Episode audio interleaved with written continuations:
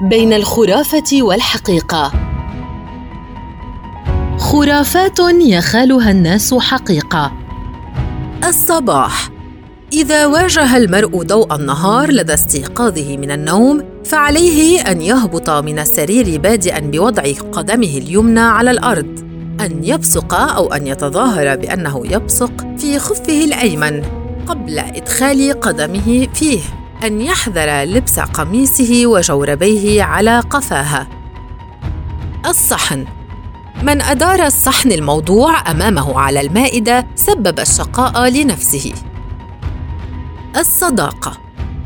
إذا مر كلب بين صديقين متوقفين لتبادل الثرثرة كشف أنهما سيتخاصمان قريبا. ومن أهدى قطعة زبرجد إلى امرأة فقد منحها صداقته إلى الأبد. إذا أراد أربعة أصدقاء المحافظة على صداقتهم تجنبوا التصليب بأيديهم وهم يقولون بعضهم لبعض إلى اللقاء.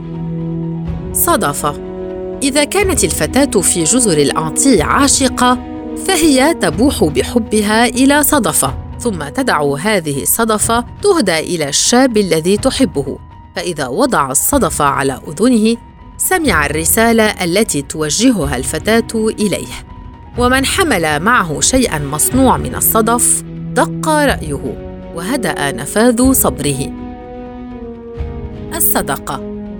إذا كره القناص أو الصياد أن يعود خائبا فلا ينبغي له أن يكتفي بمنع صداقته عن شحاد يصادفه في طريقه إلى موقع القنص أو الصيد فحسب بل يجب أن يشتمه بصوت منخفض. الصرع.